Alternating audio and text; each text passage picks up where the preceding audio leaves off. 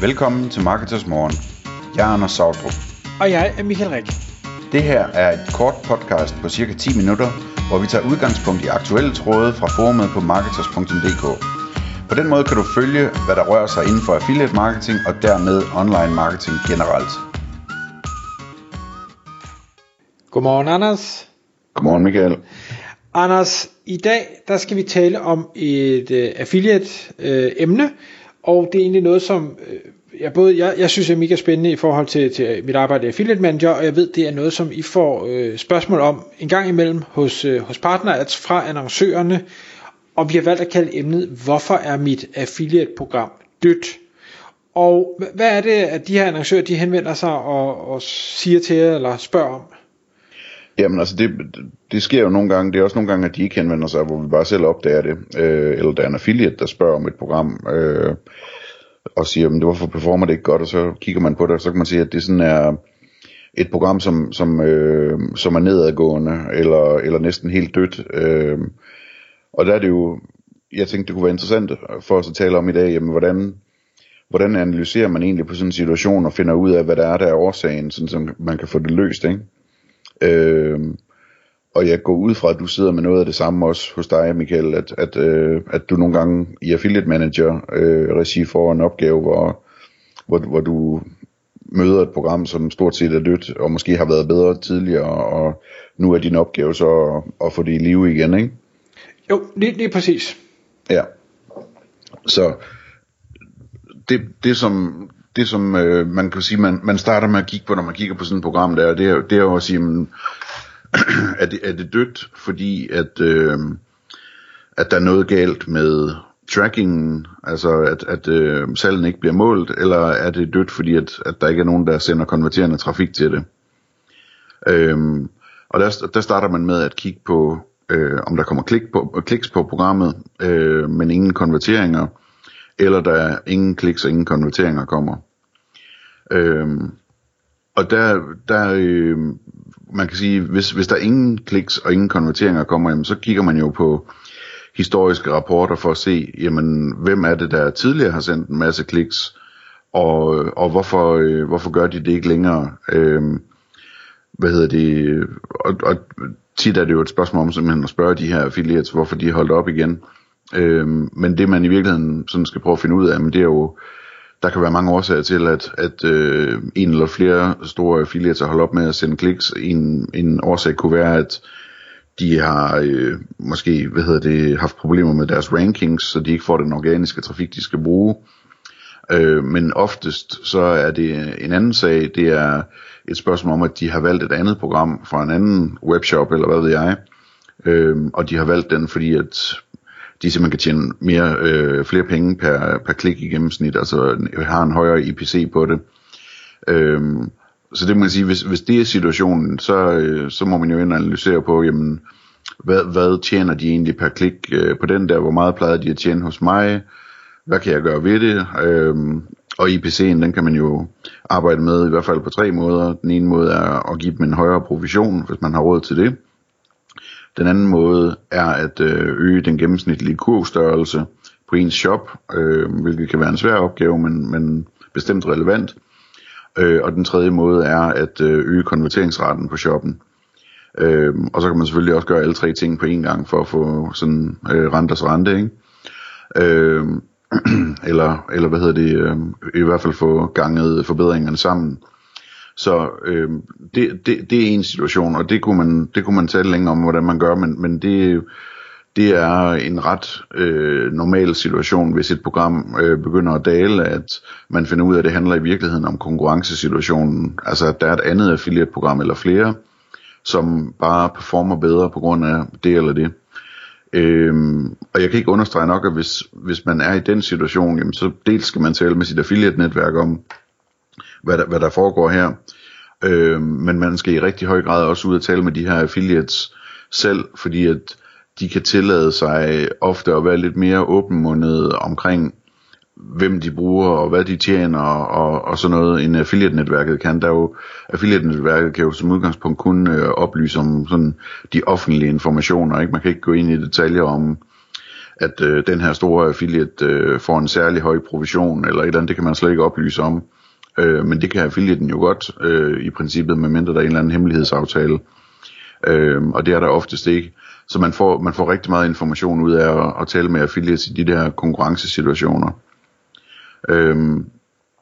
Ellers, hvis vi skal prøve at gå tilbage til udgangspunktet, altså det andet, den anden mulighed er en mulighed, hvor der stadigvæk kommer kliks, eller at man kan se, at der har været en periode, hvor der kom kliks, men der ikke rigtig kom konverteringer. Og så er det så, programmet er dødt mere eller mindre siden da. Det kan også være, at kliksene de så har holdt op, fordi folk har givet op, ikke? Men at man i hvert fald kan se, at der har været en situation, hvor der ikke kom konverteringer nok per klik i bund og grund. Hvad gør man så der? Jamen der kan man jo starte med at undersøge, om trackingen virker, altså lave en tracking-test, hvor man får et affiliate-link og laver et testkøb i sin shop, og se om trackingen virker, og tjekke, at man har den seneste version af tracking-pluginet installeret, eller hvad man nu har, eller hvis det er manuelt kode, da man får tjekket op på, om koden stadigvæk er der og virker, og alle den slags ting der. Og der kan sagtens være noget der med trackingen. Det kan også være sådan noget, vi talte tidligere, Mikael, på ugen omkring.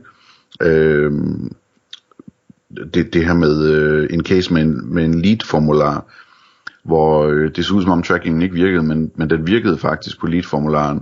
Problemet var så bare, at den her annoncør havde sat en ekstra lead-formular nedenunder, som der ikke var tracking på, og som folk let kunne komme til at udfylde ved en fejl, i stedet for den ovenover, der var meningen, de skulle udfylde. Så man kan opdage den slags ting der.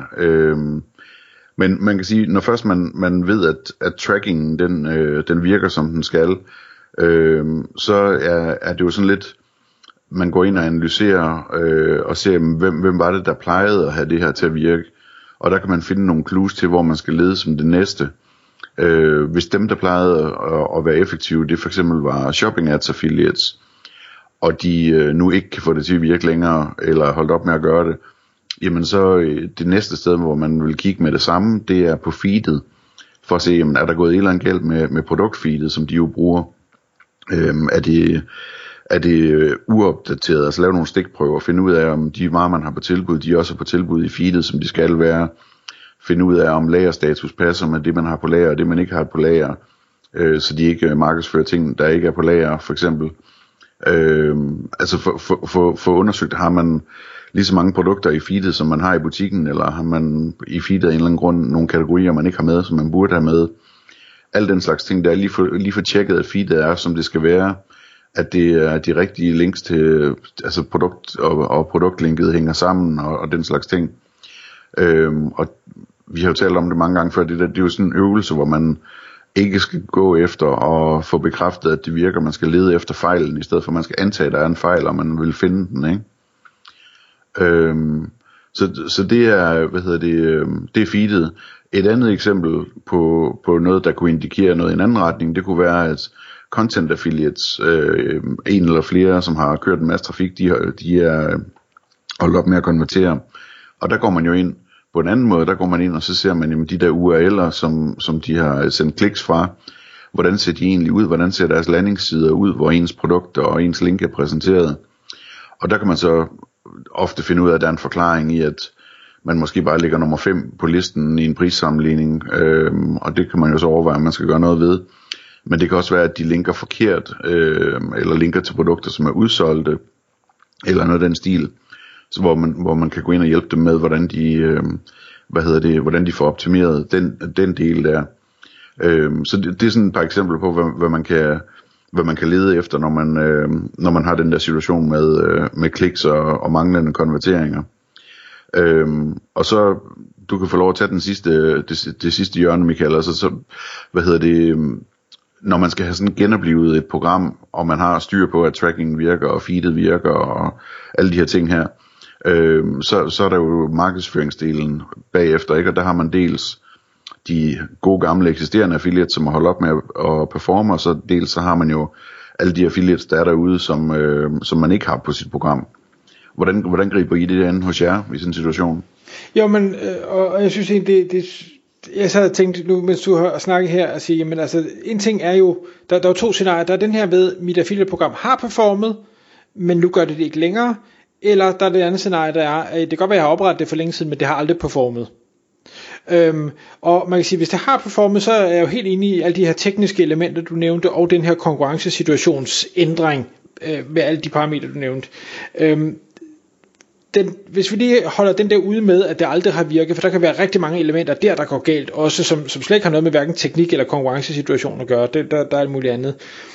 Men der hvor vi jo går ind ofte, det er netop den her med konkurrencesituationen og siger, okay, jamen, hvis der er nogen, der har performet tidligere, så er der enten har affiliaten selv fundet ud af, at noget andet er bedre, eller alternativt har de har haft en affiliate manager på som os, som har stjålet affiliates fra dem, for at få dem over på en anden. Og det skal jeg være helt ærlig at sige, det gør vi rigtig meget. Jamen har vi en kunde, hvor vi kan se, at nogle af kundens konkurrenter har nogle gode affiliates, jamen så jagter vi de affiliates og siger, prøv at høre, vi skal lave en bedre deal til dig, kære affiliate, og så skal du promovere vores kundes produkter i stedet for. Ja. Og lige så vel som I gør det, og andre affiliate managers gør det, så gør annoncørerne også det selv i høj grad, ikke? Lige præcis. Så det affiliate netværk også egentlig. Ja. Ligesom med de gode medarbejdere, man leder efter derude, jamen alle jagter de gode, og det gør man kontinuerligt. Så det er et game, man hele tiden skal være med i. Men så er der så den anden, som, hvad skal vi sige, ikke kun tager, vi skal selvfølgelig have vores gode affiliates tilbage i det omfang det er muligt, men vi skal så også have programmet videre derfra, så vi skal ikke bare op til det niveau det var før, vi vil vækste yderligere.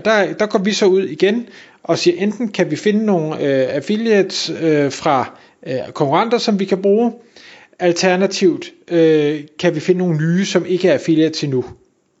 Og det kan være medier, det kan være blogs, der ranker, det kan være portaler, det kan være ting og sager, og så skal vi have dem ombord også. Ja. Altså jeg tænker, det er vigtigt også at nævne, at hvis man nu har et program, hvor der har været nogle problemer med tracking, eller der har været problemer med feedet, eller et eller andet, eller satsen er har vist sig at være for lav på grund af konkurrencesituationen med andre programmer, eller et eller andet, og man så får rettet op på det her, så nu har vi et program, som kan fungere som en pengemaskine for de her affiliates, så tror jeg, at altså det skal man have meldt ud til alle de affiliates, der allerede er på listen. Nå, der fik jeg lige en besked, det må du undskylde. Det skal man have meldt ud til alle de affiliates, der er på listen. Og der tror jeg, det er vigtigt ligesom at gøre det fuldstændig åbent og forklare, hvad det er, der er sket, og hvad det er for nogle forbedringer, man har lavet. Fordi affiliates forstår alle de her tekniske ting, og jeg tror, man får det bedste resultat ved at sige det, som det er. Der var de her problemer, og nu er de løst, og nu kan du tjene penge i bund og grund. Nå, vi er gået over tid, Mikael. Lad os runde den af her, og så kan vi tale videre om emnet en anden dag. Tak fordi du lyttede med. Vi vil elske at få et ærligt review på iTunes, og hvis du skriver dig op til vores nyhedsbrev på marketers.dk/morgen, får du besked om nye udsendelser i din indbakke.